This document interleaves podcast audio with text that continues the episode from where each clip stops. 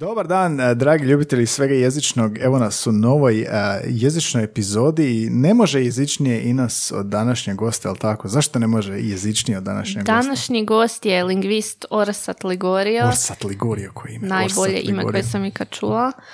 A, on trenutno predaje na fakultetu u Beogradu, mm na filološkom, ne Odeljenju klasičnih nauka, kako je rekao je. E, e, taj smjer, to odjeljenje ima svoju mačku, bila sam tamo, slušala sam frigijski kod Orasata i oni imaju mačku tamo i doslovno piše na vratima, nemojte otvarati vrata da mačka da ne mačka izađe. Mačka od fakulteta. da. Fakultetska mačka. Da, Orsat nam je gost, Ines ga je preporučila i dovela, govorio je, evo sad ovo snijamo nakon njegovog gostovanja, po prvi put inače uvijek ove uvode snijamo prije, baš je ono ispričao, je, ovo su jezične anegdote jednog lingvista, mm ovo su od početka njegovog susreta sa onim patkom, šta je priča, ne, papagaj, onaj sa Rajem, Raj Uno, do susreta s preskriptivizmom u Dubrovniku u ratnim godinama, postratnim godinama, ne, predratnim godinama i ovoga do toga kako je organizirao one škole, predavanja, mm-hmm. susret s onim čuvenim pravnikom, Anđom Čuvarom, tako da uživajte danas današnje epizodi jer je baš onako puna je priča, uglavnom sve, cijela se oslanja na anegdote i mislim da će biti zabavno ako ste lingvist, ako se bavite jezikom, ako volite jezik ili ako volite dobre priče. kako si ti njega točno upoznala? Bila sam kod njega na zimskoj indoeuropeističkoj školi, to je bila mhm. prva. Uh, sad trenutno se organizira treća, prijavite se, ovaj put će biti online. Uh pa mislim, čula sam za njega i prije i rješavala sam neke njegove zadatke koje je radio za vježbanje rekonstrukcija u uh-huh. indoeuropeistici. Mhm.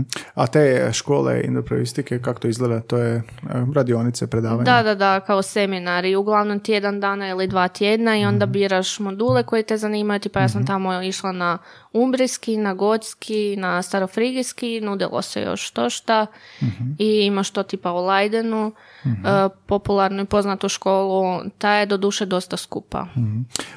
tako da nam je jako drago da si ga preporučila, da je pričao s nama jer je i poslušao naše epizode mhm. i ovoga jedan od rijetkih gosta koji je poslušao naše epizode e, jer je poslušao svoje kolege, poslušao je e, Mate Kapovića, Marka, Ranka Matasovića i Nikolu Vuletića, to su sve naše i Krešu, tako je lovca i to su sve ljudi s kojima je on surađivao, tako da je povezan s njima i pod, pod ohrabrili smo, ohrabrili bismo i vas da, da poslušate te epizode, jel da samo scrollajte dalje na kanalu pa ćete ih naći. I još samo uvodu da napomenemo da imamo humanitarnu akciju koju provodimo, ako ste već vidjeli, već ste vi neki i donirali, na buymeacoffee.com kosacrta bsjv. To je portal gdje ste nas počastili kavicama kroz zadnjih dvije godine, pa smo kupili novu opremu, tako da neizmjerno hvala na tome. I onda smo odlučili prikupljati Ines za Are You Serious? To je udruga koja mhm. se bavi um, pa podrškom azilantima, azilanticama koji dolaze u Hrvatskoj, imaju svoj neki free shop koji um, posluju na način da migranti mogu dobiti sredstva, podršku pri prijevu za vizu, azil i slično. I zamolili su nas samo da napomenemo da traže volontere koji bi predavali hrvatski jezik a, besplatni tečaj bi oni pokrenuli hrvatskog jezika za azilante i traže profesore ili studente viših godina kroatistike koji bi poučavali engl, mene engleski hrvatski kao strani jezik i prije toga će biti održane i edukacije za volontere. Uglavnom održavao bi se tečaj u njihovom integracijskom centru, to je Božidara Magovca 165, a za sve dodatne informacije pronađite ih na Facebooku ili na mailu Are you serious? Serious kao Sirija bez e at gmail.com i to je neku sklopu projekta od granice do integracije, podrška u ostvarivanju zajamčenih prava izbjeglica i migranata u RH. Tako da ako ima ovdje slušatelja kroatista, znam da ima, evo ako vam je tek početak karijere, zašto ne, e, odraditi jedan volonterski plemeniti dio i možete se javiti, imate link na dnu ove epizode, u opisu ove epizode. Jesmo spremni Ines da idemo čuti, uživajte u današnjoj epizodi ovo je Orsat Ligorio. Bliski susreti jezične vrste.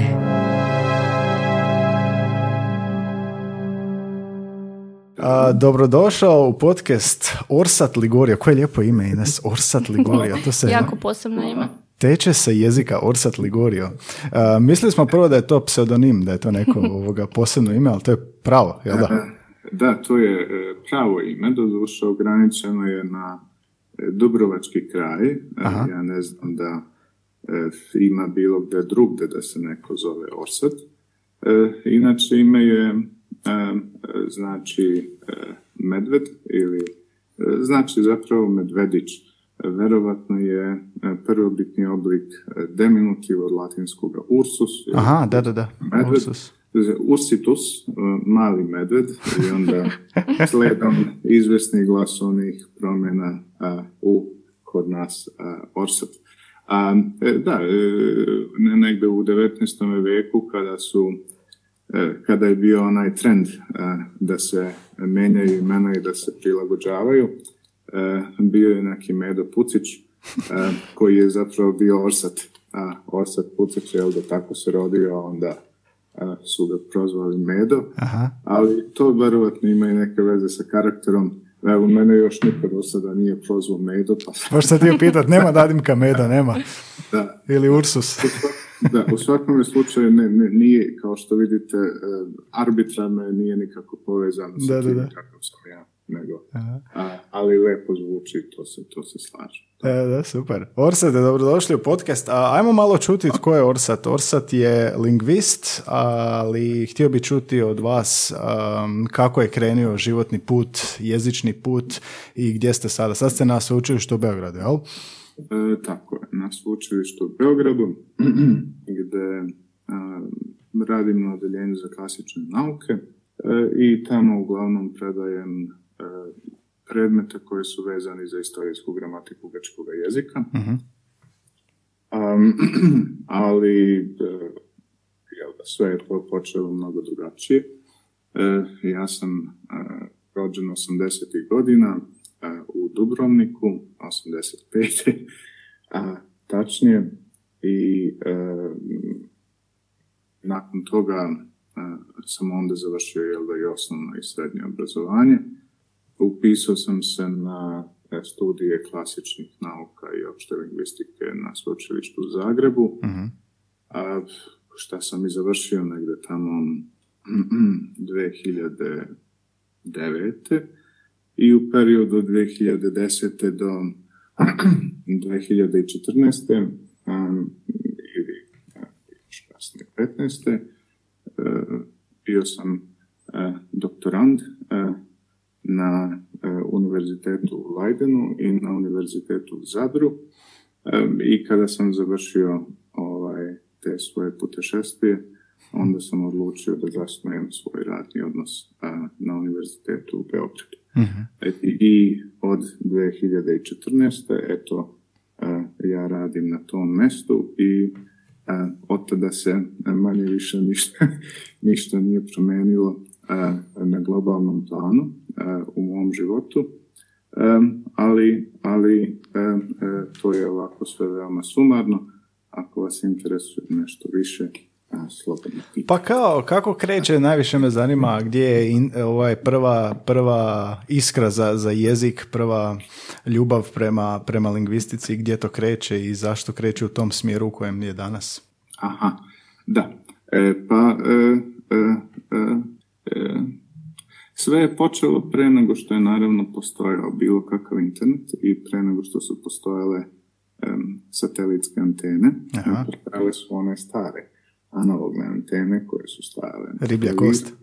Da, koji još uvijek nisu bili ni u boji. Uh, I uh, u Dubrovniku je prema tome mogao da se u to vrijeme vidi možda samo hrt ali kada je bilo lepo vreme i kada bi se antena na televizoru pozicionirala u pravome smjeru, e, onda je moglo da se vidi italijanska televizija. E, tačnije moglo je da se vidi Raj Uno. to se uvijek mogu vidjeti, da, i FTV.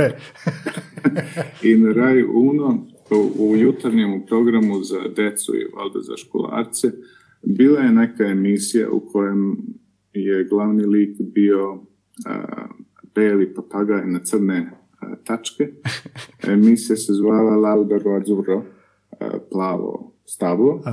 I ovaj, ja sam veoma pobožno pratio tu emisiju i od tog papagaja um, naučio sam italijanski veoma dobro. Pa da, pa svi imate neku priču sa crtićima, sve krene sa crtićima, Cartoon Network ovo ne. da, Cartoon Network je došao mnogo kasnije, to je bilo kad se pojavila satelitska antena, ovo je bilo još, tamo su to bilo 80. znači nema se. Da, da, da.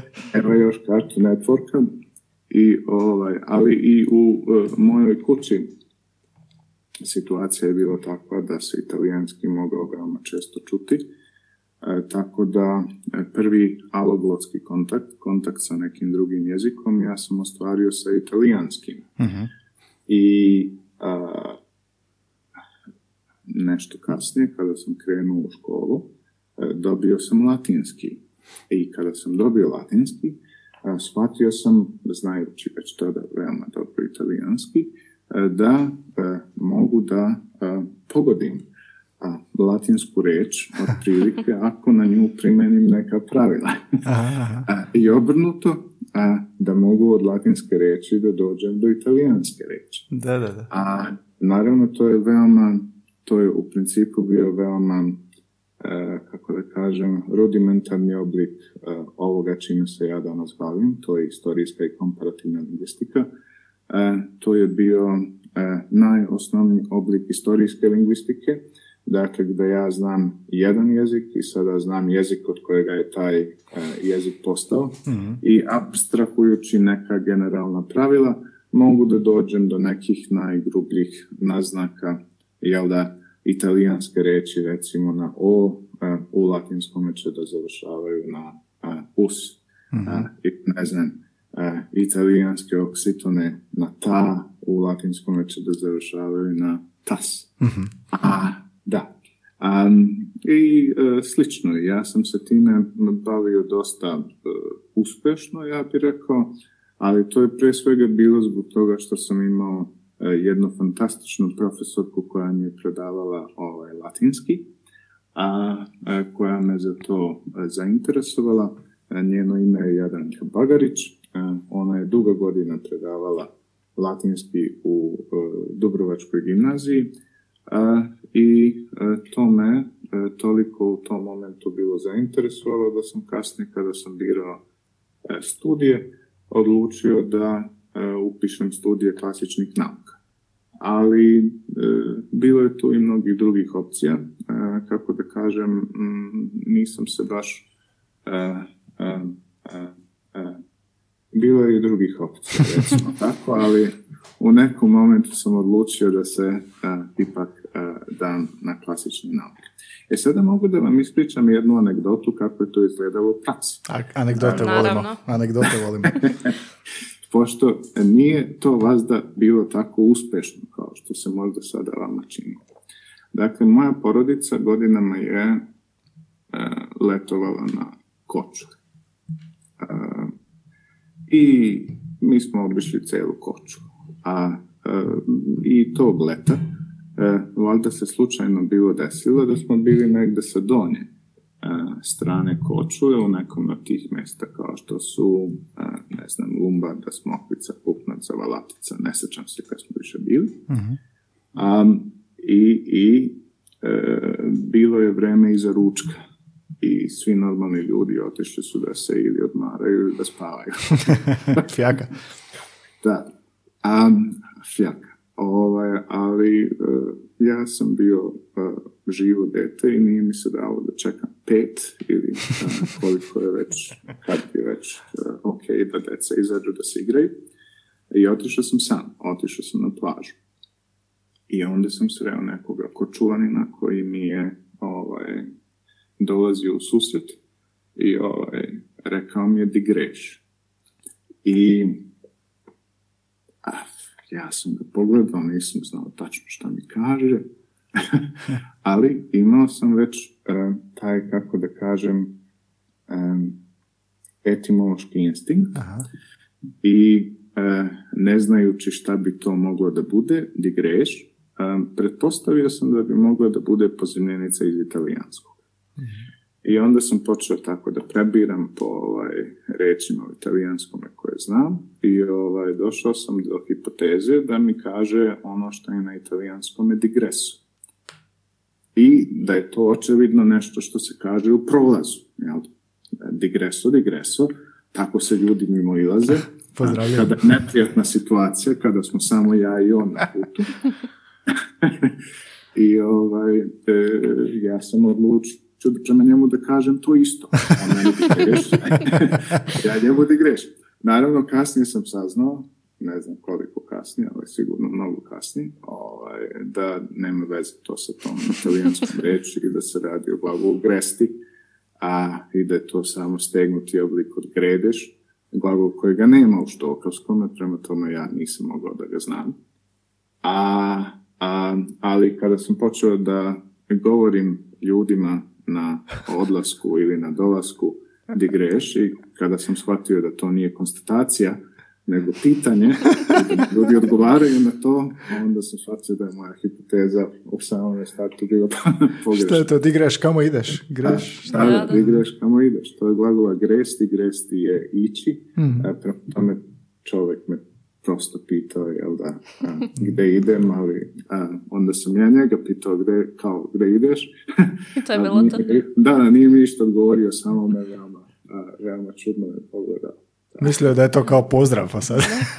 E pa ovu priču ćemo dodat na listu pučkih Da, etimologija. Pučke etimologija, Da, baš. pučke etimologije, da. da ovaj, je, u, u, pre određenog vremena, ne valjda nego što sam pisao studije, ovaj, ja sam bio mašina pučkih etimologija, Ja.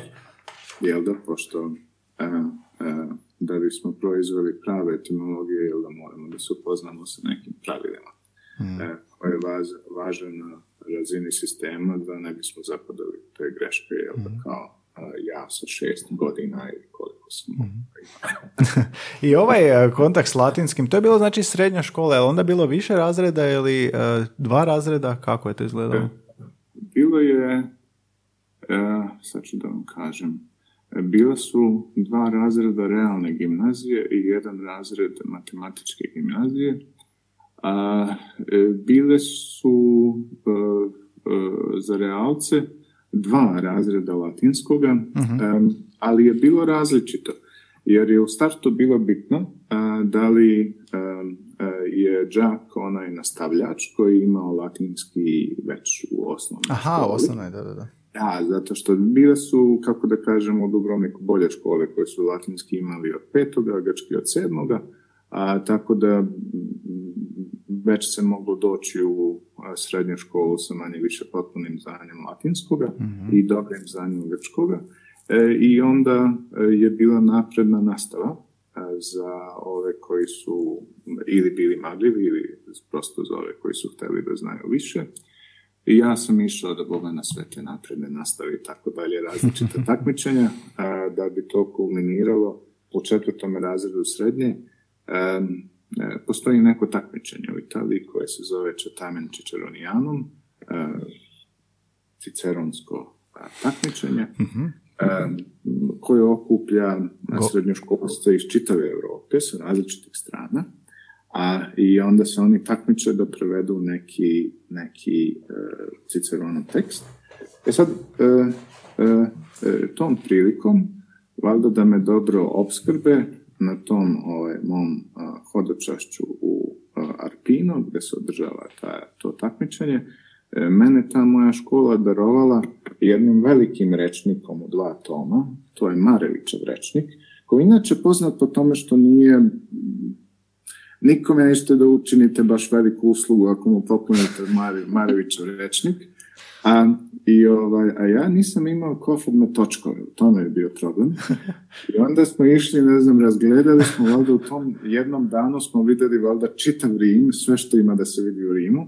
I ja sam hodao sa tim Marevićem Aj, vamo, mene. tamo, ne znam, od Koloseuma do Vatikana, od Panteona tamo na drugi kraj Rima gde su one katakombe i slično. Dakle, sve smo videli u Rimu, a ja sam svuda bio nosao taj Marević reč. I onda se postavio, kada smo došli na takmičenje, a da e, je meni došao je, meni je došlo pače teksta, odnosno svima je došlo pače teksta koje sam ja slučajno znao na pamet, a to je bilo neko pače iz uh, Ciceronove republike i uopšte mi nije trebao taj rečnik koji su mi poklonili. A, praktički sam znao sve reči koji su u tome. A, i, i, i, ali desilo se, nisam ipak odnio tom prilikom bio neku nagradu, nego je prvih deset mesta pripalo Rumunima. Pošto su te godine, koja je to godina mogla da bude 2004. Rumunska ušla u Europsku uniju. I slučajno se desilo, eto, te godine da je svih prvih deset mjesta otišlo Rumunima. Da. A, e, a to ću isto tako da vam kažem da se ovaj, vratim na ovaj deo sa onim papagajom koji me naučio ovaj, latinski. Aha. Dakle, ispostavilo se da, e, kako da kažem, naša ispostava u Arpinu e, uopšte nije E, imala kompetentne ljude koji su sada trebali da prevedu naš prevod na italijanski. Jer, jel da, a, najprvo vi dobijete latinski tekst, prevedete ga, svi ga prevedu na svoj jezik Aha. i on, oni tamo imaju prevoditelji koji to prevode a, na italijanski. Ali za nas, a, za čitavo to valjda područje praktički od Bitole do Istre, to je radila lokalna frizerka. Kako? I, da, da, i onda sam ja insistirao da neću da one to prevodi, jel da, da čitaju tamo prevod prevoda, e, nego sam ja e, to bio preveo direktno na italijanski. Um, um, ali eto, nesrećno ušla je Rumun, Rumunija u Europsku uniju, pa ništa nije bilo. Odošao mjesta. A riječnik vidio puta barem. da, da, da. Rečnik da, to s njim sam dakle obišao praktički sva ona mesta na kojima je bio i sam Ciceron bio živi. I je li to ovoga, i onda to je začetak zapravo latinski, italijanski, je li to začetak interesa vaše kasnije za indoeuropske jezike? Je li tu se budi želja? Uh, pa E, mnogo je sve to e, bilo isprepleteno, ne mogu da kažem da je bilo tako pravolinijski, jer dosta dugo vremena ja sam trebao da budem i lekar, jel tako? A onda je trebalo da budem i, ne znam, farmaceut i svašta me nešto interesovalo, najviše svega me interesovala biologija. Ej, mene isto. Pa sam se odlučila za lingvistiku, ali ima puno lingvista koji su usputi biolozi, još od davnih dana, od Augusta Schleichera, onda ima kemičara, ima svega. Zbog, zbog jezika, vjerojatno zbog... Da, A ne, ne mora biti da je zbog jezika, jednostavno zanimljivo je jedno i drugo šta mm. da, da, postoji jedan čitav period ovaj, u istoriji lingvistike koji se zove biologizam. Ines je a, dobro rekla, August Schleicher je glavni predstavnik, a i također um, autor um, te teorije takozvanog porodičnog stabla, mm koje vidite po samom ovaj, nazivu da ima neke veze sa ovaj, biološkim metaforama. Um, ali e, mislim da je e, bitnije to da ljudi koji se interesuju za neke takozvane prirodne nauke obično gravitiraju jednom tipu lingvistike. to jeste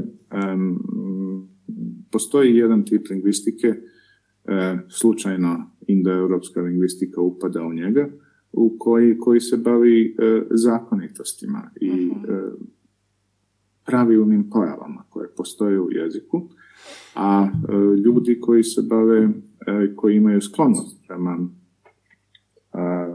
prirodnim naukama, to dvoje nekako ide prirodno skupo. mm A, ono što im je zajedničko i jednima i drugima je da su egzaktni, e, da proučavaju neku građu i da žele da prouče pojave u kojima se radi do kraja. mm Do kraja građe. Dokle ima građe, dokle ću ja da idem. I e, meni se to vas da sviđalo i kada sam ovaj, e, pisao lingvistiku, taj e, ta, ta oblast lingvistike me najviše privukla. Inače, nije to bilo baš tako. Slučajno se desilo, kada sam ja se vlomio između biologije, ovaj, medicine i e, filozofskog, e, sad to više valjda i ne postoji, e, ali onda je postojao forum filozofskog fakulteta, uh-huh. a to je još iz epohe foruma koji sada više uopšte ne postoji, bio je veoma živahan. I ovaj, tamo je moglo svašta da se sazna. I ovaj, ja sam se bio priključio tom forumu neke dve godine pre nego što je uopšte trebalo da ja upišem filozofski fakultet i video sam da e, naročito na odseku za opštu lingvistiku ima mnogo pametnih ljudi od kojih mogu svašta da naučim. E, pre svega e, me privuklo što je tamo predavao profesor Matasović. Uh-huh. Ja. A, I a, e, e, nabavio sam ja tu i neke knjige, između ostaloga i njegovu ovaj, komparativnu istorijsku gramatiku latinskoga i ta knjiga me u stvari pridobila za e, studij lingvistike, a e, klasične nauke sam upisao onako računajući više, ok, ovo već znam, ne moram tu mnogo da učim, pa ću da upišem ovaj, e, to kao onako da mi to bude pod B, a da mi ovo drugo bude pod A. Uh-huh. a I zaista je tokom moga studija to bilo takvo, a, lingvistika mi je bila pod A, a klasična filologija pod B, međutim desilo se onda čitavim sledom čudnih dešavanja, kao što vidite da je sada obrnuto, da su mi sada klasične nauke pod A, lingvistika je pod B. A, u stvari je trebalo da ja upišem e, indologiju. I ja sam to imao u spisku onih predmeta e, koje e, bih želio da upišem, ali verovatno nisam imao dovoljno hrabrosti ili ne znam šta. I onda sam se odlučio ipak za konvencionalno rješenje da upišem klasične nauke. Kao to mi je poznato. Međutim, onda sam čitavu prvu godinu proveo praktički na indologiji, a ne na klasičnim I, tako, I svaku iduću godinu sam također proveo na indologiji, slušao sam s njima sanskrit, pa sam onda s njima slušao one njihove seminare, pa sam onda slušao hindi, sve sam odslušao na indologiji, praktički čitav a, njihov studij i danas isto tako kada treba da držim neki taj u sklopu te indoeuropistike kurs nekih starih jezika, najviše volim da držim te ovaj, a, indološke stvari. I što se sjećate s faksa baš da je ostalo i dalje u pamćenju što se tiče tih kontakta? Um... Mnogo toga, mislim, meni ovako izgleda da je još 2008. Ovaj, ja nemam ispravnu predstavu kako vreme teče. Meni su stvari koje su sada realno m, praktički 20 godina stare ili 15 godina stare izgledale, izgledaju mi kao da su se desile juče. A stvari koje su se desile pre tri dana, to meni... Ne može se sjetiti čovjek. da, tako da imam tu dosta uh, lepih uspomena i teško mi je lako da izdvojim neke. Ali E, ok, mogu da vam ispričam više stvari. E, na primjer, um, zanimljivo je možda priča kako se uopšte desilo uh, da um, sam ja dobio uh, posao u uh, Beogradu nakon studija u Zagrebu. A, I to je jedna duža priča. A, ali zato što je, dosta je, kako da kažem, uvijena je. Međutim, možda bi, možda bi pre toga trebalo da ispričam jednu drugu priču, da se malo vratimo u a, taj period detinstva. E, ja sam vam sada rekao samo jednu od uspomena koje su kao mene ponukale da ja upišem lingvistiku, mm. ali, m, jel da, osim što se e, ja bavim E, istorijskom lingvistikom, tu i tamo osvrnem se i na neke druge a, vrste lingvistike, mada to je meni a, nije nikako primarno. E, I e, jedna stvar a, po kojoj sam postao poprilično notoran, a, dok sam još bio na studiju lingvistike i koja je dovela do toga u krajnoj liniji da se e, preselim iz e, Zagreba u Beograd, e, je bilo pitanje odnosa između hrvatskog i srpskog jezika. Sad, vi verovatno znate, imali ste neke goste i sami ste lingvisti pa znate da to u stvari nije pravo pitanje. To može da bude političko pitanje, može da, da bude pitanje lingvističke politike, a može da bude pitanje pragmatike, može da bude pitanje standardnog jezika, ali ne može da bude pitanje genetske lingvistike. Mm. I ja se sećam još da to je bilo pre 90-ih sasvim sigurno, ali ne umem tačno da vam kažem kada, na Stradunu je još uvijek bila radnja jugoplastike. Pred Straduna je bila radnja jugoplastike sa desne strane, kada se gleda od zvonika prema ovaj, Franjevcima. A i e, bila je neka 80, možda 9. godina, verovatno, i situacija je bila pred usijanje, mm jel da? A, I e, do tog momenta ja sam imao, e, dolazili su svake godine kod mene neki ovaj, moji prijatelji, e, odnosno prijatelji mojih roditelja koji su e, sa sobom vodili svoga sina sa kojim sam se ja igrao. Oni su bili iz Beograda, mi bismo se igrali po čitavo leto i nismo imali nikakvih e, problema, mislim, nekakvih problema komunikacijske Naravno nismo mogli da imamo. I ovaj, niko nije pazio ni kako on govori ni kako ja govorim i nije se u našoj kući ispravljalo kao moraš da kažeš ovako, a ne onako. mm E, dakle, tog nekog uh, čudnog dana uh, ja sam verovatno bio u pratnji sa nekim i uh, htio sam verovatno nešto da pogledam u toj jugoplastici, možda upravo onoga plastičnog baju patka na knjigama, ako se sećate onda svi imali. A, ali ne sjećam se što sam zaista hteo. U svakom slučaju ušao sam u tu radnju plastike i šta sam već mogao da pitam, nešto sam pitao i e, sećam se da me upozorila kasirka e, zato što sam rekao šta, a ne kaže se šta, jer je šta srpski, a što je hrvatski. Ma da. Da, to je bio moj prvi susret sa preskriptivizmom. To ni danas nema više toga. da. A, ovaj, ali onda je bilo popularno i naravno, naravno bilo je popularno kroz čitave 90. realno. A, I onda se samo to opetovalo i opetovalo kroz e, čitavo a, osnovno obrazovanje.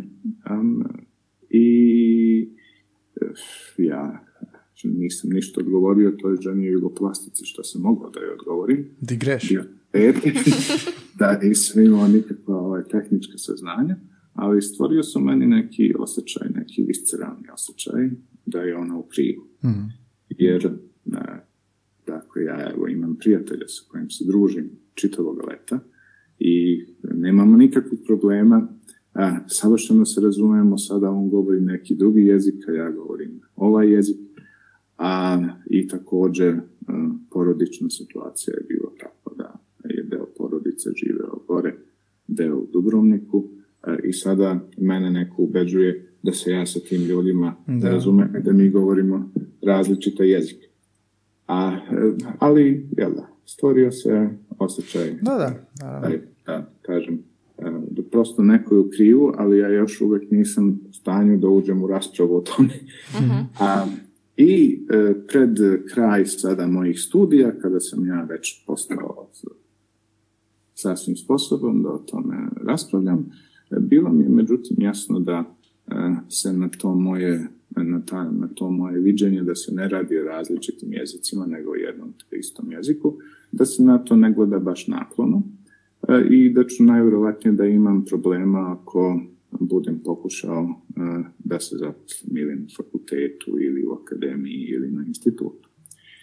I e,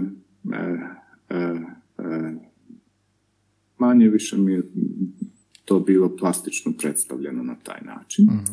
I postalo mi je jasno da moram da tražim neke alternative. Mada nisam bio u pravu, to moram da vam kažem, jer se ispostavilo na jedinom ispitu koji sam pao. To je bio ispit, ne sjećam se sada više kako se zvao tačno predmet, ali ispit je bio koji ga je predavao profesor Mihaljević i bio neki ispit iz generativne gramatike ili tako nešto. A, ovaj, e, a on je voleo tako da ljude baca na nekim detaljima. Dođete kod njega, ovaj, u njega, kod njega u njegov kabinet i onda on e, onda on e, vam zada neku rečenicu koju sada treba da se pretvori u ono stablo po već kojoj, e, u kojem ovapločenju ovaj, teorije Čomskoga, jel da? i, ali rečenica je upitna i ne, ne, ne metnete znak pitanja i onda je to katastrofa i razlog Da, ja ne znam, Ines, e, možda e, da li taj predmet još uvijek postoji, uh, znam da se da, ovaj dakle, promenio. Da, On je predavao taj predmet do prošle godine kao vanjski suradnik, a sad su ga počeli od ove godine predavati mladi asistenti Polančec koji će, nadam se, doći nekad tu. I on je Matasovićev asistent i odlično predaje. I još jedna druga asistentica koju nisam imala priliku još slušati, ali navodno je isto super, tako da planiram ja to sad odslušat. E, nisam htjela do sad jer čula sam da nije baš e, jako zanimljiv predmet. E, dobro, mislim da kažemo da nije zanimljiv ljudima koji se interesuju za ta ova, istorijska pitanja. I je, po starom sistemu studiranja postojala je absolventura, znači neke dve godine nakon četvrte godine, dve godine maksimalno, u okviru kojih je moglo da se položi sve što se nije položilo mm tokom studiranja i meni nije bilo ostalo ništa. Meni su bilo ostalo samo ta dva predmeta koje sam znao da ne volim. Na klasičnim naukama ostala istorija, koju nisam želio da polažem, to mi je bilo dosadno. A na ovaj, u lingvistici mi je bio ostao taj Mihaljevića predmet iz generativne gramatike i to sam, isto, to sam odlagao do posljednjeg momenta. Svi smo to radili, jel? Čitave dve godine i onda u posljednjem, da. A, međutim, a, pao sam taj predmet Mihaljevića, to je jedini koji sam pao i nisam ga jednom pao, nego me tri puta a, I e, kad sam ga konačno prošao, a, onda je odlučio da mi ponudi posao. Eto. I kaže, znate, mi imamo neko mesto koje se e, koje sada otvorit će se u institutu za staroslovenski. Hajde vi malo da dođete da vidite kako to tamo izgleda, šta biste radili i to tako. I ja zaista otišao tamo i bilo mi je veoma prijatno, on je inače veoma prijatan čovjek, fino su me tamo primili objasnili mi gdje je šta, šta bih radio i tako dalje, ali ja sam onda javio da ipak nije taj posao za mene i mislim da nisam tu pogriješio, e, zato što e,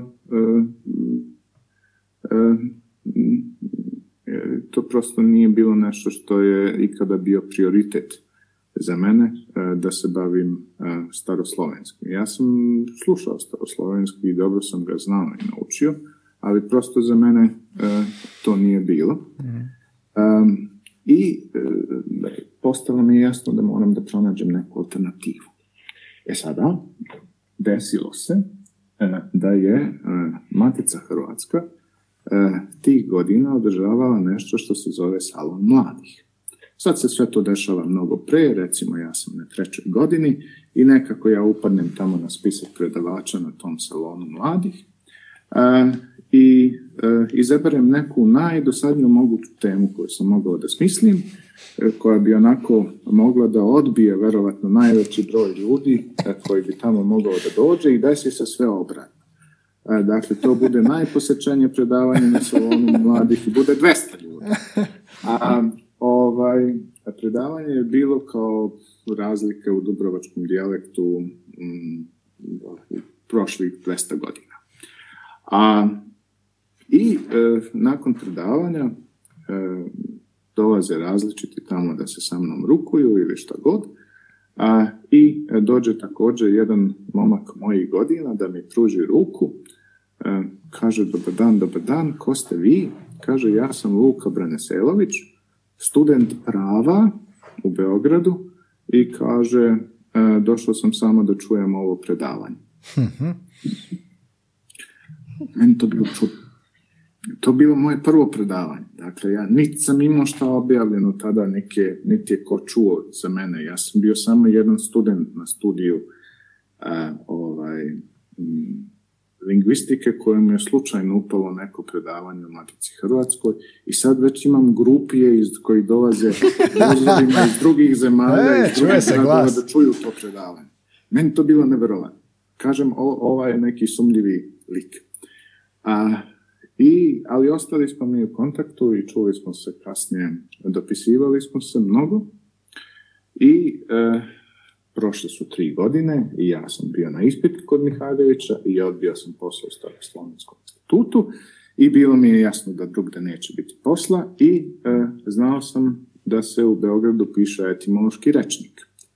A etimološki rečnik e, je jel da nešto što se je usko vezano za istorijsku i komparativnu lingvistiku i ja sam mislio da bi to možda ne bi bilo loše mesto za mene da zasnujem svoj radni odnos. Ali ja nikoga nisam znao. A, ne, ne, to je bila 2010. godina. A neki od tih ljudi još uvek nisu imali ni e-mail adrese, prave e-mail adrese. Nešto. Ovaj, I tako sam, uh, kako smo se dopisivali Luka i ja, valjda sam se nekom prilikom izjadao, a, i e, pitao sam ga da li on možda nekoga zna u tom institutu za jezik, kom bi ja mogao da pošaljem mail. I onda se ispostavilo kao da, on naravno svakoga dana ide u odsek za etimologiju i pozna sve ljude tamo.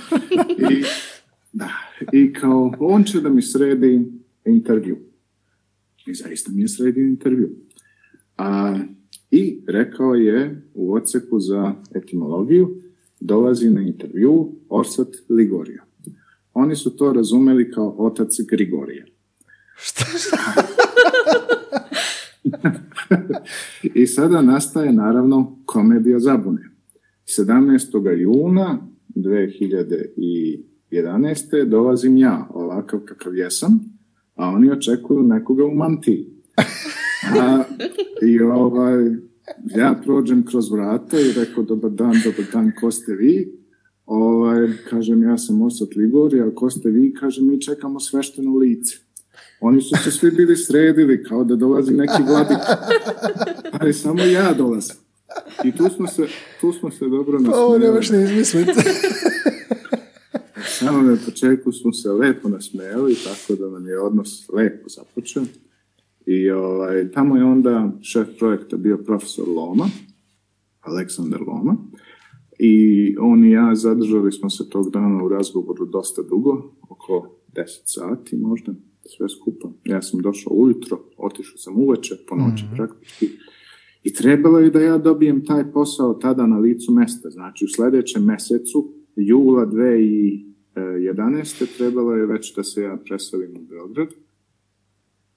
Ali sam onda negde u sredinom jula dobio mail. I sada, ne znam, verovatno i drugi ljudi to rade, postoje ljudi koji ne trpe džumbus u inboxu a, nego obsesivno brišu i ovaj spam i ovaj trash i tako dalje. I ja sam jedan od tih ljudi i ovaj, primetio sam a, jednog dana da mi je spam a, došao mail, dobar dan, dobili ste stipendiju za univerzitet u Leidenu, na koju ste se ono bili prijavili pre šest meseci. Aha. Ste se prijavili. A, a pošto sam ja računao da od te stipendije nema ništa, jer je već bilo prošlo šest meseci, ja sam se također među vremenu bio prijavio za postdiplomske studije u Zadru. I sad je nastala veoma komična situacija. Odjednom, ja sam dobio posao u jednome gradu, doktorat u drugome gradu i doktorat u trećem gradu. I pošto je Biramo. stipendija za Leiden bila veoma primamljiva, um, bila je veoma primamljiva i financijski, ali pre svega zbog toga što je Leiden e, svetski centar za um, indoevropsku komparativnu historijsku lingvistiku. Ja sam računao da ja ne, ne bih sebi nikada mogao da oprostim ako da. tu šansu preskočim. I onda sam odlučio da odem u Leiden, a ljudima u Beogradu sam rekao ajde sačekajte četiri godine, ja ću da se vratim. A Nikoli, e, e, sa kim ste razgovarali pred e, nekih par nedelja, sam rekao, pošto sam imao kod njega veoma finu temu koju smo ovaj, smislili, također ja od tog doktorata neću da odustanem. Mm. I onda sam se doveo u veoma, tako da kažem, čudnu situaciju gde sam paralelno studirao dva doktorska studija, jedan u Leidenu, a drugi u Zadru. I 2013. godine, kad je sad pro, prošli skoro i ti doktorati, zaista meni stiže ovaj mail e, iz Beograda, kao znate onaj posao, jeste još uvek zainteresovani. Kažem, ja sam, ok, dođite.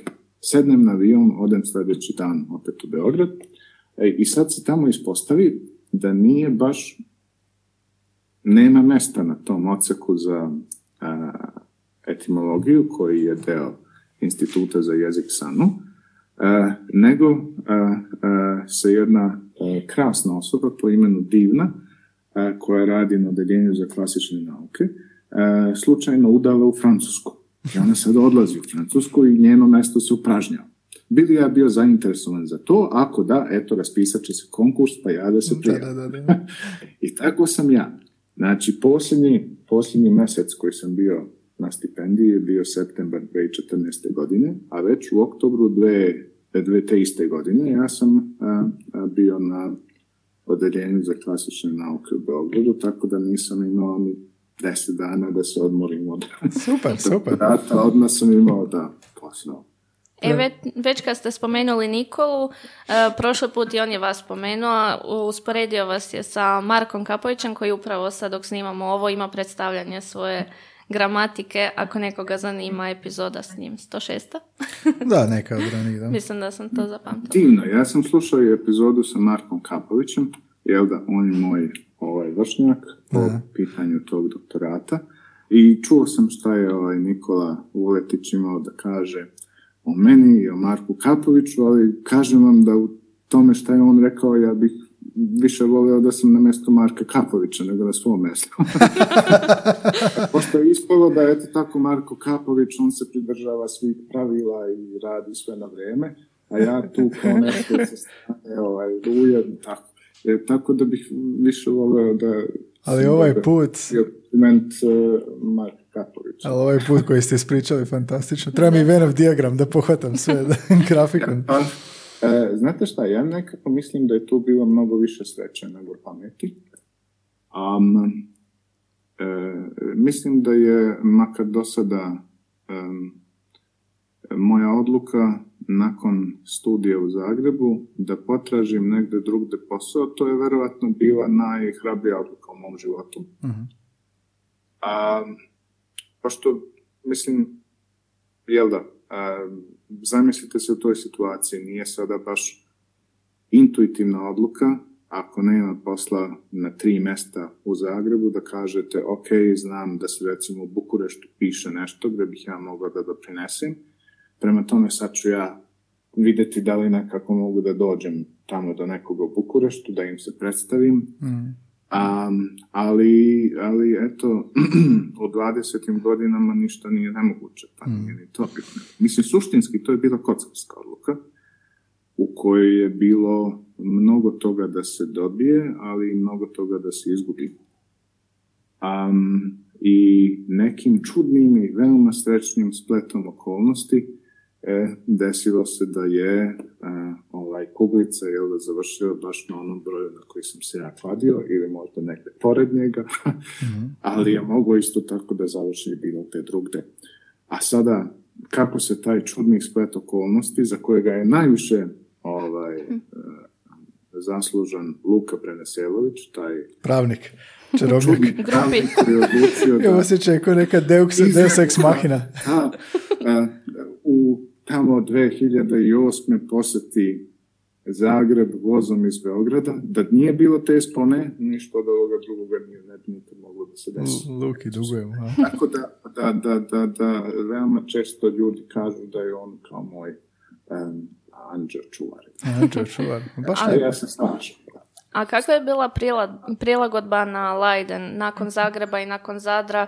Njihova lingvistika je dosta posebna, recimo. Recimo, oni su jedini koji prihvaćaju glotalnu teoriju još uvijek u, za zadnju fazu praindoeuropskog. Ako vas zanima glotalna teorija, možemo epizodu o tome. Či, da, čime ste se bavili u Leidenu? To nas, to nas ovoga... E, da, E, dakle, jeste, e, istina je što Ines kaže. E, mm, postoje različite sada škole te rekonstrukcije.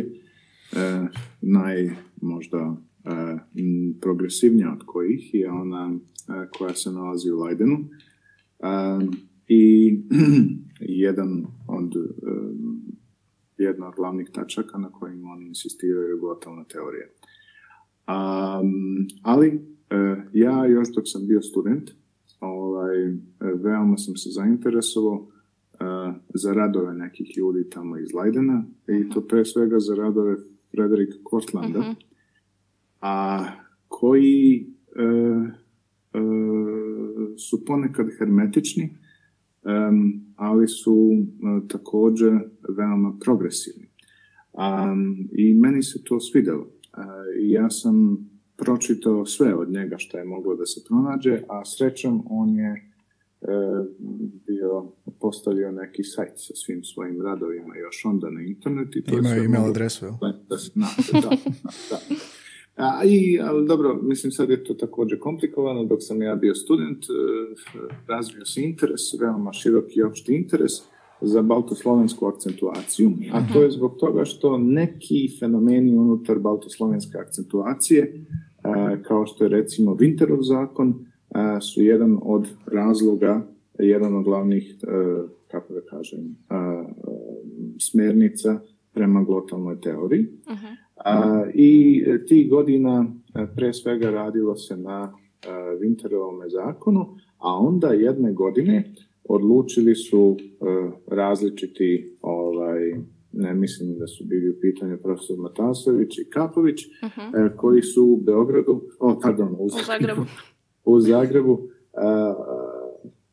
okupili a, a, ljude sa različitih strana na takozvanoj e, radionici e, IVOBA, e, to, to, to, to je bila kao radionica za baltoslovensku akcentuaciju. I nakon toga, to je bila veoma uspešna radionica i nakon toga primila se i onda se održavala svake sledeće godine u nekom drugom gradu, bila je u Kopenhagenu, bila je u Šajpsu, u e, Novom Sadu, m, posvuda je to bilo, imalo je nekih pet ili šest nastavaka. E, I ukratko onda smo svi postali opsednuti sa tim akcentima. Em, I e, tako se desilo da sam ja za temu svoje doktorske ovaj, disertacije prijavio također temu iz tih baltoslovenskih akcenata. E, međutim, dok sam ja bio tamo, e, desilo se također koje je što drugo što je uticalo na e, kasniji moj ovaj, put. E, možda se najčudniji sklop okolnosti desio kako je meni dopalo to da predajem istorijsku gramatiku grčkoga još u Leidenu. Znate, istorijsku gramatiku grčkoga ja i danas predajem. Ja to predajem taj predmet svake godine. To je moj glavni predmet. A i ovaj, u Zagrebu e, to je predavao profesor Križman. A i e, u Leidenu e, predavao je profesor Bakes O, koji je međutim onda već bio se razbolio i završio je u bolnici. Ima infekciju na kuku koja nije mogla da se povuče, ali desilo se neposredno pre toga da je izašao veliki njegov rečnik, etimološki rečnik grčkog jezika, a u dva toma, e, i to je bilo neke, da vas sada ne slažem, možda 2010. godine i e, zamenio ga je na toj poziciji Lucian van Beek, koji e, je praktički, čijom je za- zaslugom praktički Bakesov etimološki rečnik grčkoga završen. A, ali, kada sam ja bio na drugoj godini doktorskih studija, njemu je trebalo da se rodi dete.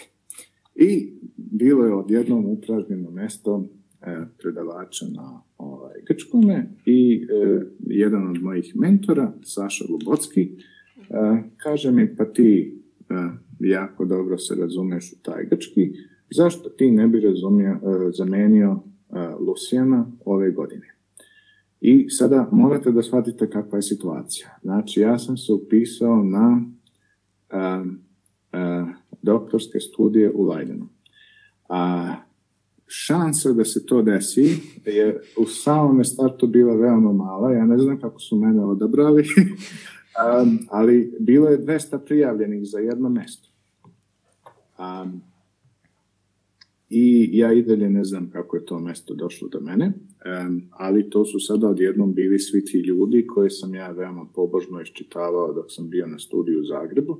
Oni su odjednom sada hodali oko mene i bili su u susednim e, kancelarijama i bili smo za ručkom skupa i odjednom sam mogao da, me, da pitam sve što me interesuje i naravno glavni, glavni kako da kažem, moja, moj uzor među svim tim ljudima bio je profesor Bekes, koji je predavao grčki do juče praktički tu i sada odjednom nakon dve godine taj predmet nekako došao u moje ruke.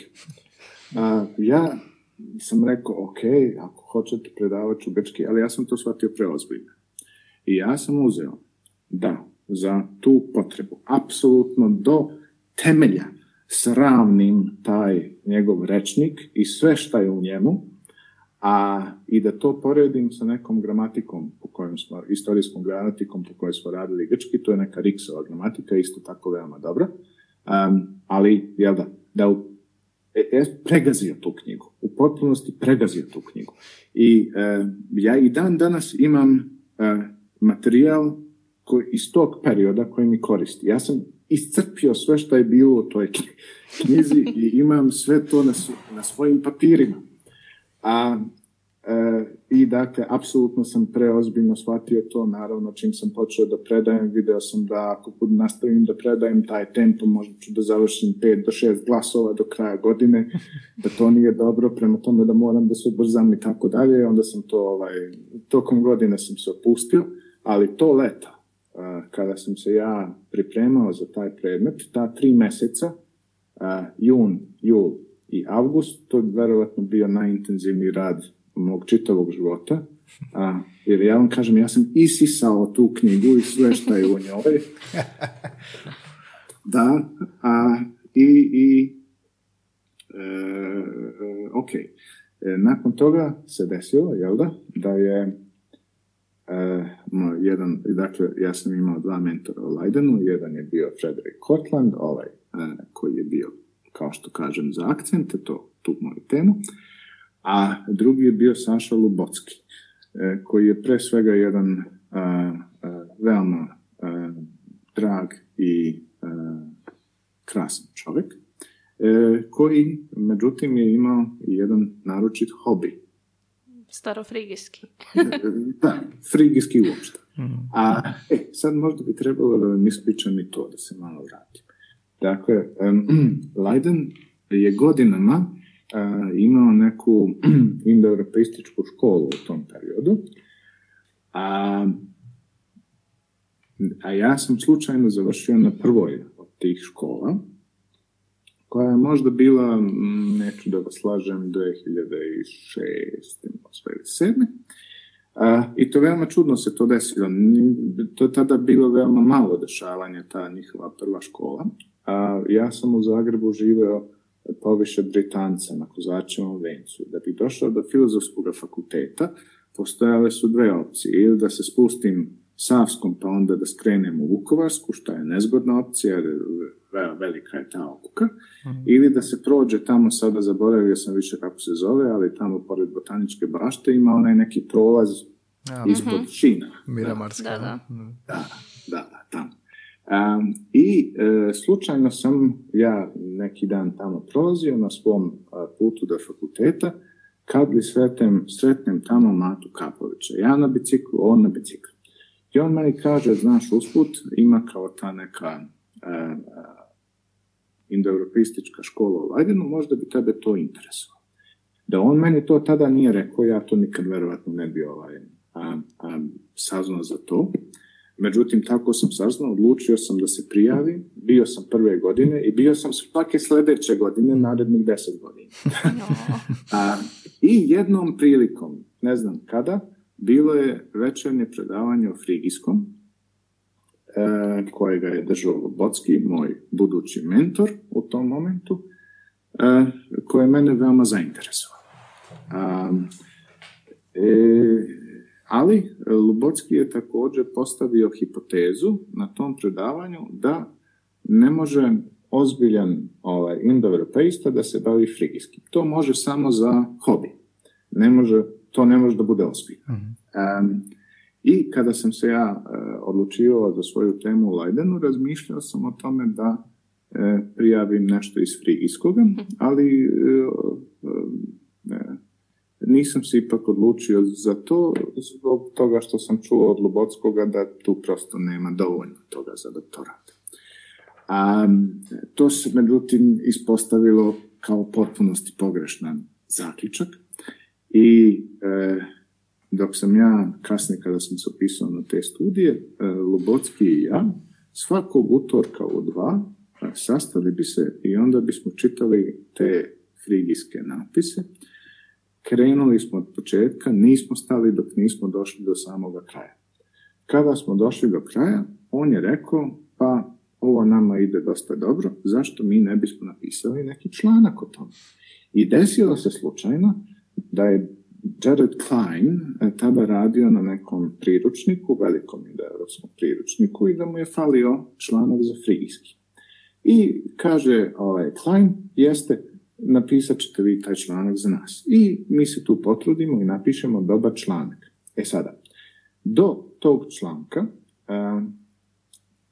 nije baš bilo jasno da li je frigijski takozvani kentumski ili satemski jezik, to ima veze sa ishodom nekih glasova indoeuropskih u tim u različitim jezicima.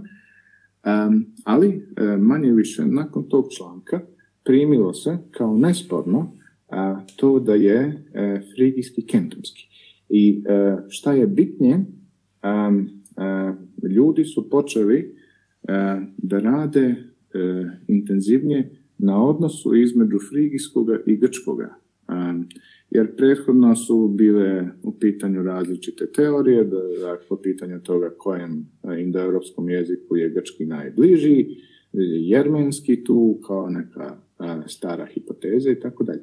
Ali od tog članka ljudi intenzivno rade na sada odnosu grčkoga i frigijskoga do te mere da danas čak računamo sa, sa, sa, sa pra greko-frigijskim jezikom ili greko-frigijskim prajezikom pokušavamo da rekonstruišemo taj jezik i moji dobri prijatelji Aljoša Šorgo i Tomeu Obrador Kusak, e, objavili su sada u međuvremenu, od kad je taj članak izašao, svoje disertacije, velike disertacije, zapravo Aljoša tak treba da završi svoje, e, koji se bave isključivo frigijskim. I sada vidimo da frigijski nije ipak samo jezik za hodi, koji je što može, da, da, da. E, tako da, e, ja sam nekako prešao, o, e, znate, čudne su te faze bile, e, bio je, kao što kažem, jedno vrijeme veoma popularan taj Winterov zakon, svi su se time bavili, onda je to ih je nekako odvelo uopšte prema baltoslovenskoj akcentuaciji, svi su se time bavili. Međutim, nakon toga, pošto ne možete čitav život da se bavite samo jednom stvari, pa onako da postanete Mr. Accentology ili tako nešto, mm. sam se ja prebacio na taj frigijski i sa frigijskoga na greko-frigijski. I mislim da sam i dan danas na greko-frigijskom, a upravo sam završio veliki rukopis koji zovem praistorija grčkog jezika. mm Da, to je bilo na, Facebooku, na Facebooku pratimo. Da. da. Orsate, dajte nam malo o, o, o sanskrtu i o a, etimologiji indoeuropskoj zanimljive priče. Sad smo hipnotizirani i sad nam je toplo slušati ove priče, pa možda iz ovih radova nešto što je bilo. Aha, pa dobro, sanskrit, e, dakle, sanskrit, da, ja kad sam se najprvo zaposlio u Beogradu, onda sam vidio da je u potpunosti zapostavljena ta e, istorijska lingvistika, ok, tamo naravno predaje i profesor Loma, ali profesor Loma predaje i predmete koji nema nikakve veze sa time, na primjer predmete iz istorije religije.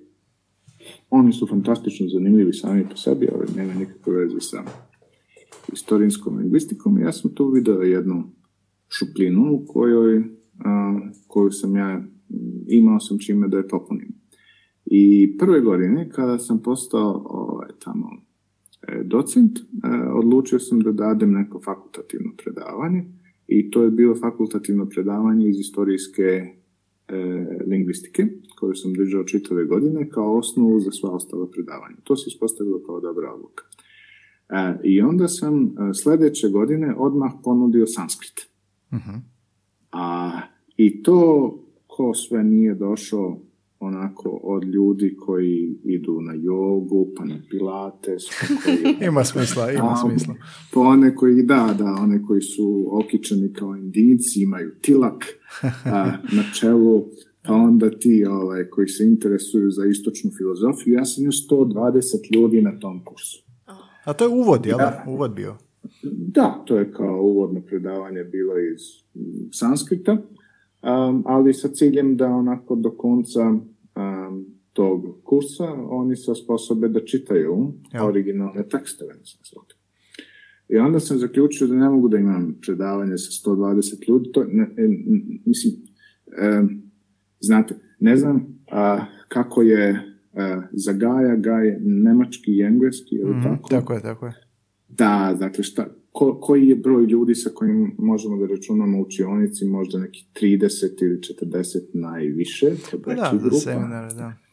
Da, e, dakle, grupa od 120 ljudi je nemoguća. Mm. A, I onda sam odlučio da ne mogu ja to da držim do 120 ljudi, da ih prosto ima previše, i onda sam ih prepao sa nečim što se zove sandhi, što inače ovaj, pravi probleme u sanskritu. I onda sam ih sveo na neki broj. A što je, što, što je to? Pa sandhi je, ako e, znate za onu pojavu koja se zove ljezon u francuskome, koja se dešava na granicama reči, izvesne ovaj, promene, ili recimo konsonantske mutacije u keltskim jezicima, sve je to sandhi. Sandhi postoji u svakome jeziku, Aha, to su fonetske promjene koje se dešavaju između reči. Um, jedina je razlika u tome što se uh, u drugim jezicima obično ne pišu, a u sanskritu se pišu. I to veoma dosledno i onda je potrebno poništiti sandhi da bi se dobio um, kao paradigmatski oblik reči. Aha.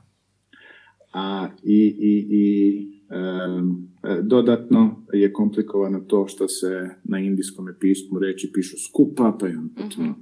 rastaviti i tako dalje, da bi se zapravo podelilo rečenicu na, na reći. A, I ja sam ih ovaj, preplašio sa tim fenomenom i onda su se sveli na neki ok broj. A, I sljedeće godine e, svi ti koji su ostali preživjeli Sandhi e, došli su i na druge moje indo-iranske indo kurseve, država vestijski, staropersijski, e, to su sve ovaj, stvari koje ja veoma volim držim. Um, I, i um, kada sam ispucao sve te jezike za koje sam mislio, mislio da sam kompetentni, onda sam odlučio da je ipak možda vrijeme da sa kurseva pređemo na neki oblik škole. uh I to je postala, i to je postala, postala najprvo zimska škola, uh onda proljećni seminar. A zapravo to je ono što sam ja video pred koliko 15 godina u Leidenu, to je prosto taj isti format uh letnje škole, samo uglavljen u drugogodišnji doba. Usred ispitnih rokova sam išla u Beograd. Sve ispite propustila da slušam frigijski. Bilo je vrijedno toga, dobro. Još uvijek čuvam uh, onu kletvu, starofrizijsku. Frigijsku kletvu, da. pa, uh, Da, mi smo imali, dakle, nezgodan je bio tajming zaista za zimsku školu, ona je bila u februaru. Ja nisam vodio računa, trebalo ja nisam, da bolonjski studenti zaista imaju ispite u februaru i da možda ne bi to bio najbolji tajming, ali htio sam također da ne zasjetim tržište tako što ću da imam letnju školu, mhm. zato što sam znao da ja, iz ove perspektive Lajdon je moj konkurent i sad ne treba da imamo dve škole leti, pa sam onda ja odlučio da to metnem da bude zimska škola. mm Pametno. A, a, a ovaj, etimologija pa etimologija mislim ja i dalje iako se nisam za, zaista zaposlio e, e, na odseku za etimologiju u Beogradu, ja sam tamo spoljni saradnik. I odsek za etimologiju na Institutu za srpski jezik e, radi na etimološkom rečniku. Kao što znate, nedavno baš, završen je etimološki rečnik na kom su radili, na kom je radila ova ekipa iz uh, Zagreba. uh Dakle, to je pre svega profesor Matasović, Dubravka Ivčić, koja je klasične nauke. Mislim da je sada Ivčić Majić. A, i, Dunja i moj dragi, dragi prijatelj Tajman Čonk. A, dakle, oni su doveli do kraja a, taj rečnik e, etimološki koji se radi u Zagrebu. Ovaj e, koji se radi u Beogradu drugačiji od toga. On je a, mnogo detaljniji. Uh-huh. Um, um, ima svaku tu reč. On neće biti gotov sljedeći sto godina sigurno. On je sada, on je sada na bj. Evo 20 godina, on je sada na bj. A, dakle, ja sam rekao tamo to treba oni da poslušaju. Ta paradigma po kom se radi taj rečnik ne valja. E, dobro je da rečnik bude, ne bude samo za prosječnog čitovca, da u njemu bude nešto više, ali opet ne želimo rečnik koji će da se piše 200 godina u samom startu. E, to, to je nešto što me ovaj, Lubocki naučio Dakle, nije fair napisati rečnik i onda umreti. Dobra teza, da. da, da, sastavni deo nauke morate dozvoliti ljudima da postave pitanja. Kao nakon predavanja. Morate dozvoliti ljudima da postave pitanje. Nije fair kao skok napisati etimološki rečnik i umreti. Onda niko ne može ništa da pita. A ja, i svi završe sa vašim beleškama koje su napisane neurednim rukopisom. Mm. I onda da čitaju.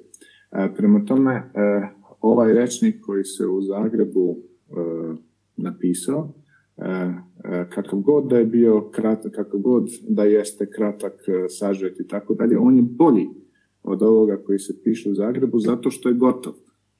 A gotove stvari su vas da u samom startu bolje od onih koji će zauzmu ogroman... Da. Po, pouka iz organizacije. Da, da, da. Mhm. A, tako da eto, radimo na tom i suštinski i u Zagrebu i u Beogradu se radi jedna te ista stvar. A, dakle, radi se novo izdanje skokovog etimološkog rečnika. A to je izašlo? A, ovoga od Matasovića? Da, da, da, čekam da dođe, platila sam, čekam se.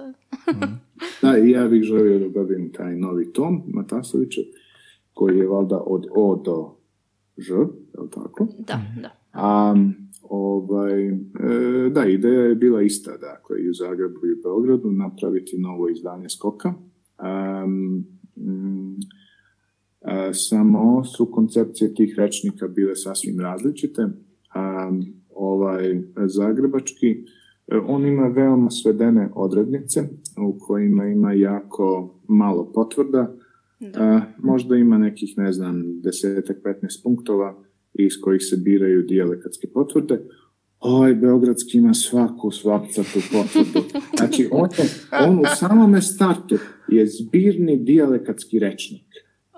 U kojem su, ne znam, ako je neko objavio jednom rečnik nekog malog mesta u Crnoj Gori, gde god, recimo, rečnik Ozrinića, bit će oblik iz Ozrinića. Tu, iako je isti kao 99% svih ostalih oblika. Mm. Dakle, e, ta koncepcija ne valja, e, zato što je e, zamišljena preopširno. Um, ali ali mislim da bi idealan rečnik koji će da nasleduje skoka bio neka kombinacija ove koncepcije zagrebačke i beogradske.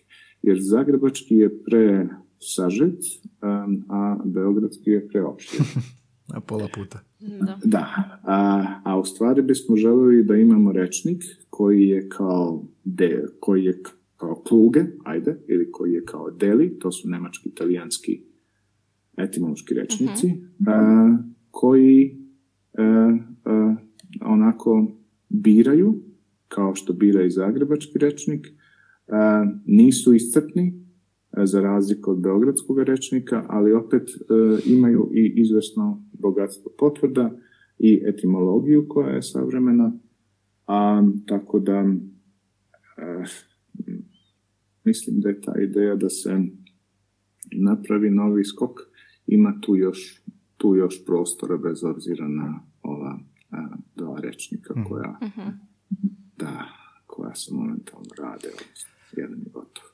Da se vratimo sada na onaj dio kako smo započeli s onom anegdotom iz Dubrovnika, baš sam vidio nešto na Facebooku objavu nedavno, vašu, da je bilo, da je Institut za srpski jezik objavio ulomak iz članka Ljeljane Beginčić, Beginčić za da se Dubrovniku govori isključivo srpski E, da prema tabeli iz tog popisa 9713 duša u Dubrovniku kod kuće govori srpski, pa onda e, da, slovenački, mađarski, e, pa njemački. I onda je bila rasprava malo na, na toj objavi, jel da, što znači uopće govoriti srpski, je li to štokavski? Možemo malo to objasniti, to mi je bilo zanimljiva, zanimljiva teza. Da, mislim da se radi o tabeli koja je objavljena u jednom dubrovačkom časopisu iz 19. veka to je vreme u kom su, to je komplikovano vreme u kom se formiraju nacionalne ideje mhm. i Hrvatska i Srpska. A, I u tom delu istorije u Dubrovniku je postojao jedan pokret koji se danas obično zove pokret Dubrovačkih Srba katolika, a kom su pripadali mnogi dobrovački intelektualci, ako ne i svi. A iz tog perioda onaj Medo Pucić, ako se sećate, mm-hmm. kojeg smo pomenuli na samom početku, on je bio glavni.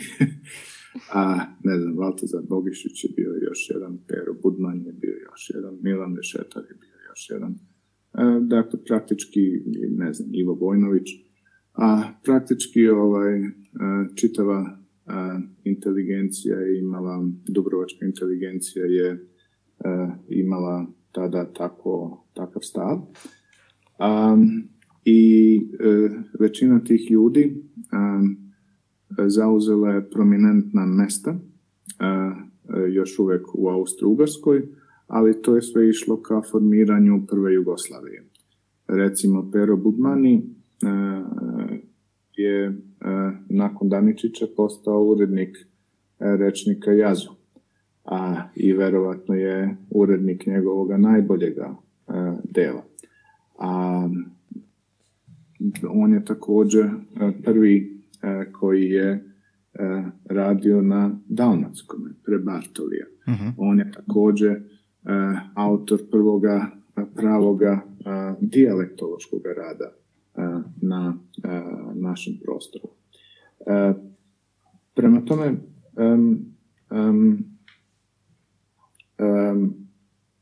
u, kako da kažem, ondašnjem okviru e, ti ljudi su se e, izjašnjavali tako, dakle, kao katolici verom, a, a Srbi nacionalnošću.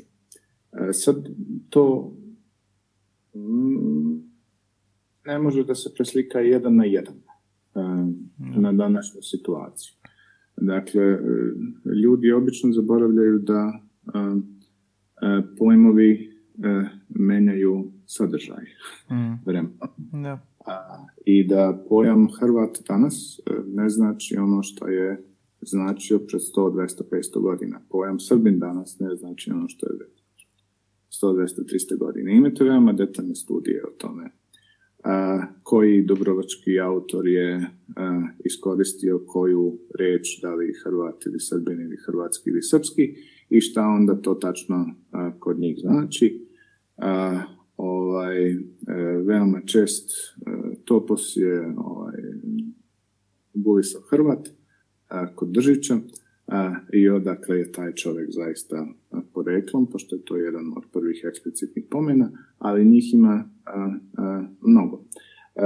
Ja, on, o, kako ja shvatam to ovaj, Srbin, tokom a, 19. veka, kada se formirao taj pokret Dubrovačkih Srba katolika, a, e, e, shvatam ga malo e, šire od onoga što bi u današnjem smislu e, bili e, Srbi. E, shvatam ga e,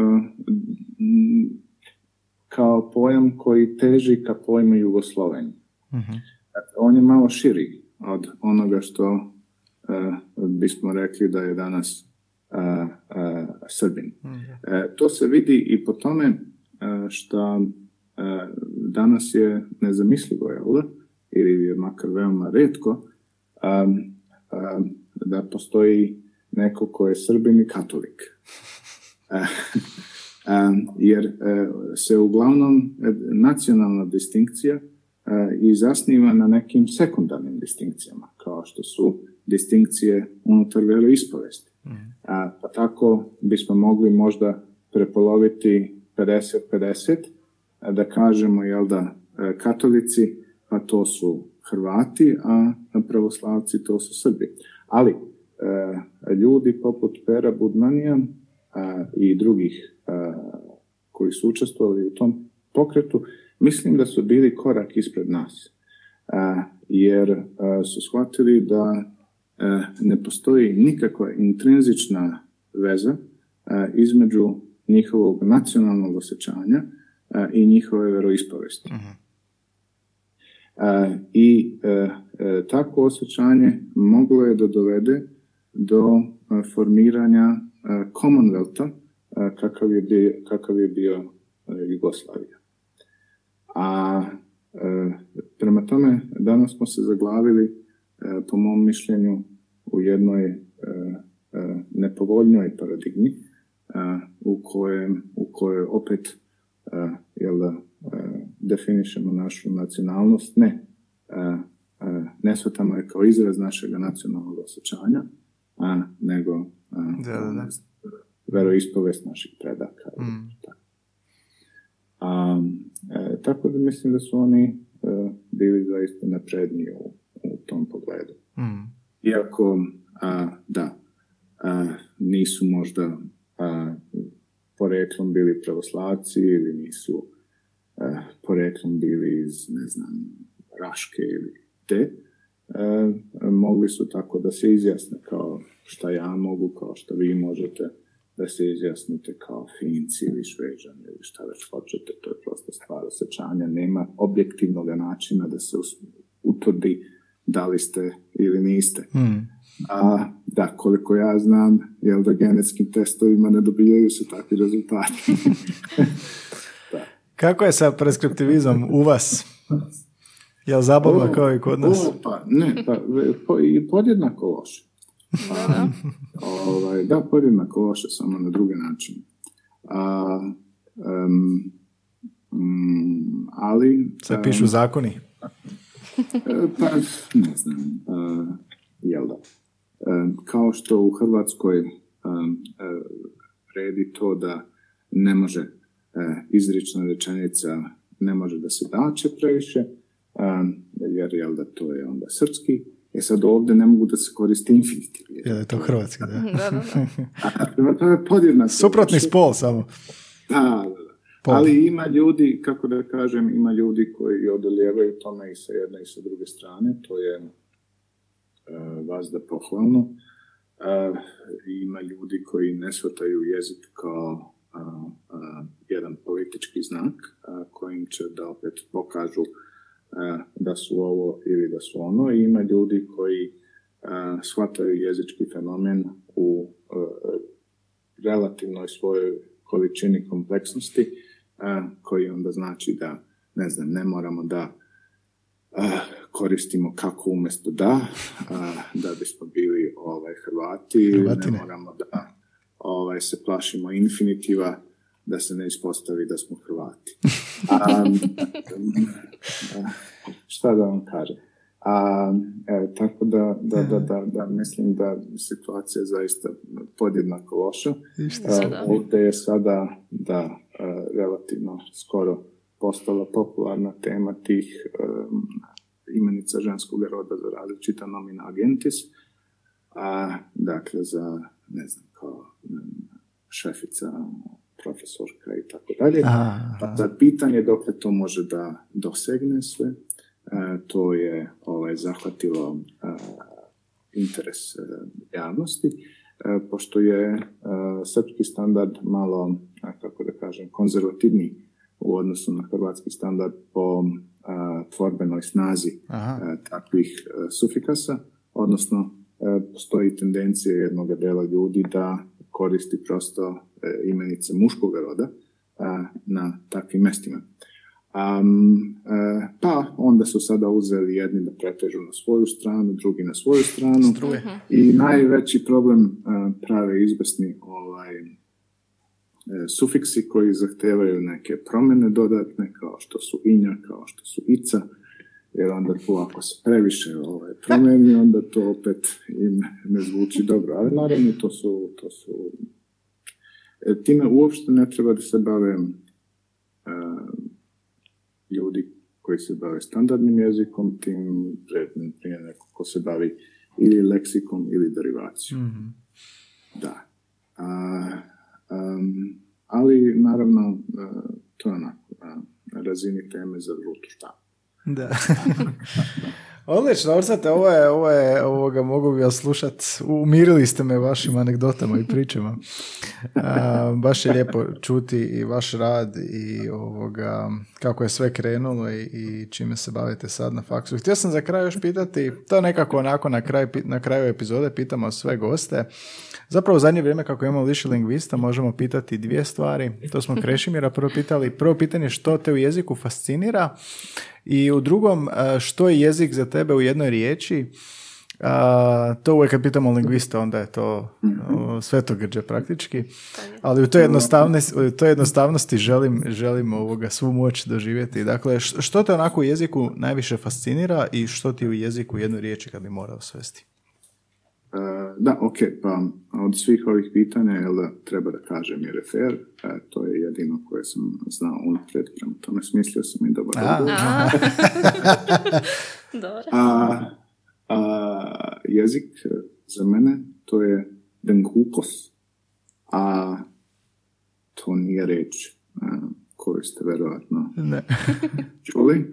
Kako je još jedan Denkukos a to je ono kako bi ta reč e, zvučala na indoevropskom prajeziku. Aha. da je postojala u tom obliku. Nije postojala u tom obliku. Postojala je do dnku, recimo. Aha. A e, prema tome... Rekonstrukcija. Da, za, prema tome za nekoga ko se bavi istorijom, istorijskom komparativnom lingvistikom, naravno pitamo se ovaj, svakodnevno šta stoji iza svake konkretne reči kakav bi bio njen indoevropski prav oblik.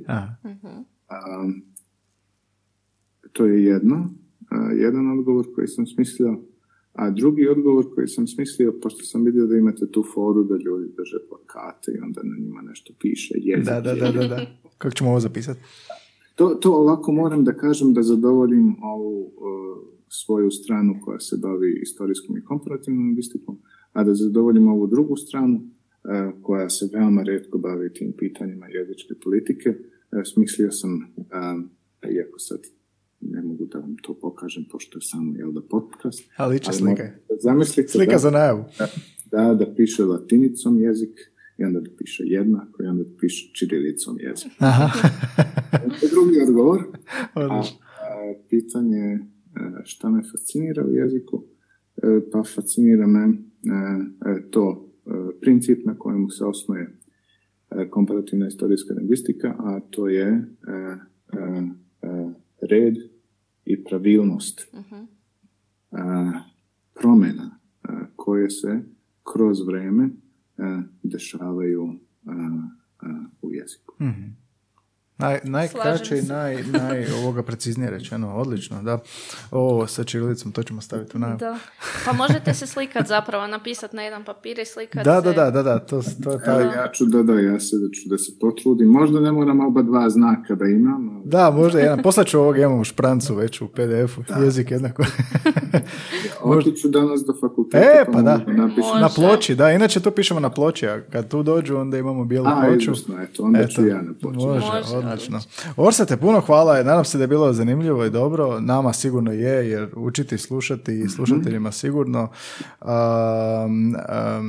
na Facebooku piše još da gospodin Orsat voli puzzle i horror priče, pa sam htio samo to navesti. I serije. I dešifrirat rune iz serija. I, da, igra veoma često šah, skuplja nalipera i tako. Nalipera, odlično. puno hvala na gostovanju, evo ga epizoda 153, 153 do Orseta. Ines, Veselim se uh, novoj, odnosno idućoj uh, školi. Zimskoj, proljetnoj, šta je ovo, proljetno? Da, da, proljetno. Ajmo samo, samo nešto reći za to, za kako se ljudi mogu prijaviti, gdje mogu ovoga vidjeti. Pa jesu još uvijek prijave, ja sam se prijavila odavno. Da, da, još uvijek se uh, traju prijave. Dakle, postoji jedan sajt koji se zove Djeus RS. Djeus, to Djeus. su društvo indoeuropeista u Srbiji. Aha, A, super Je, zato sam htjela pitati. Odlično ime. Djeus također na indoeuropskom ime nekog mhm. božanstva uh-huh. glavnog. Aha. A ovaj, i tamo postoji link na kom možete da se prijavite. Ove godine a, pikiramo na grčki a, i na vezu grčkoga sa drugim starim indoeuropskim jezicima. Za to sam angažovao svoje prijatelje, uh-huh. Roberta Batistija i Aljoša Šorga, koji će da predstave a, različite poglede. Aljoša Šorga u korist frigijskoga, a Roberto Batisti u korist vjermenskoga. ja ću da pazim da se oni dvoje ovaj, ne pokolju tamo na ovom laku i A, osim toga možete da čujete mnogo drugih zanimljivih predavanja koje su na različite teme od indouralskog pa onda do sasvim konkretnih indoeuropskih jezika kao što je recimo a, ilirski ili umbrijski mm-hmm. ili a, šta još sve ima. Ja, da, umbrijski sam slušala i gotski. Hoće biti nešto sa gotskim?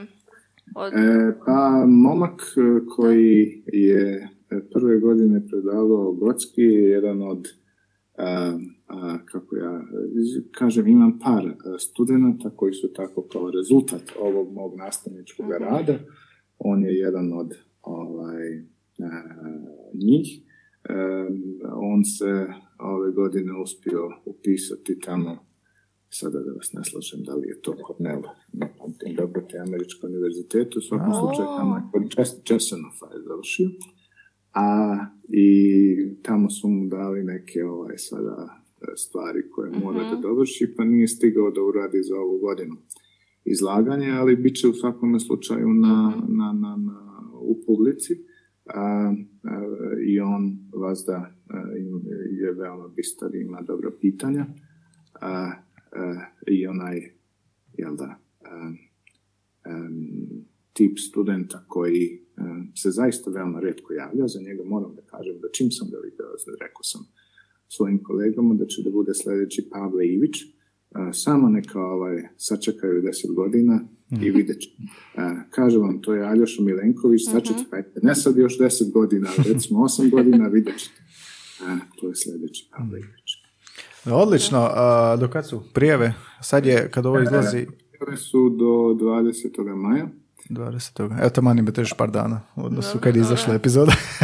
da, da, da, ako da, ovaj, ja ću izgleda morati opet da nadokupim ove učesnike za Zoom, pošto se opet prijavilo mnogo ljudi. Aha, već je ekstra, da. da, da, to je meni je drago da je tako. Da. Super, Osate, puno hvala na gostovanju, na vremenu, na divnim pričama i ovoga stručnosti i eto, nadam se da nije, da je prvi, ali nije zadnji razgovor, da ćemo još malo progopati možda, do, do, možda javljanje sa škole. Vidimo se uživo dok dođete.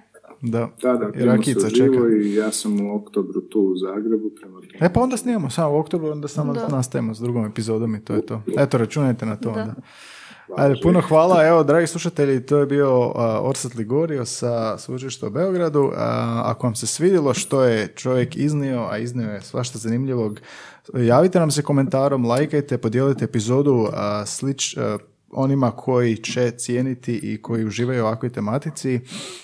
Na Facebooku, Instagramu, Twitteru smo um, epizoda 153 i na 153. Tvoja druga, Super, kako se Moja druga, odlično. E, također, ako vas zanimaju konkretne stvari, tipa ovo što smo spomenuli, glotalna teorija, problem fonema B u indoeuropskom, e, satemski jezici, um, šta smo spomenuli, pa akcentuaciju, o svemu tome možemo snimiti posebne epizode, o tome bi mogla Nešto smo već sa indoeuropskim, e, bio je, bio je dakle ovdje e, Ranko Tasović, jel da, bila epizoda o indoeuropskom prejeziku, e, baskijski, dakle ima dosta povezanih, spomenuli smo Nikolu Vuletića koji je bio prije dva tjedna, tako da 151, 151. epizoda, možete poslušati njega, Kapovića smo spomenuli i Mate i Marka, oba ali Mate nije pričao onome o čemu je trebao, on mora doći ponovo. on je pričao o preskriptivizmu, da, a to je... Da, im bila epizoda o preskriptivizmu, možete i to pronaći. Svašta ima na ovom kanalu. Orsat je sam vidio, eto, nadam se da smo eh, bili dostojni vašeg vremena. ja sam uh, slučajno otkrio je da ovaj kanal nedavno kada smo stupili u kontakt. Da, da, da. Opet sam poslušao veliki broj epizoda. Super, baš mi je drago. I preporučio svojim različitim prijateljima. Baš mi je drago, jako nam je drago to. Eto, hvala Orsete, hvala Ines. Ništa, mi se čujemo idući ponedjeljak. Opet pratite bliske susrete jezične vrste, prvi hrvatski i regijski podcast o jeziku. I dok Orset ne pokrene svoje, a piše nešto na da, webu po, po, instrukcije, do tad, do tad ćemo uživati. A ima nešto na YouTube-u, neki, neko predavanje? Jel to još uvijek tamo? Iz doba A, to korone. sam ja kad je bila korona, pa sam onda snimao predavanje. A, viš, svako u koroni ima nešto. Da, da, da, u koroni. Tak je ovo naslov u koroni. Da, Orsate, puno hvala i ostalima svima pozdrav i čujemo se opet. Čujemo se.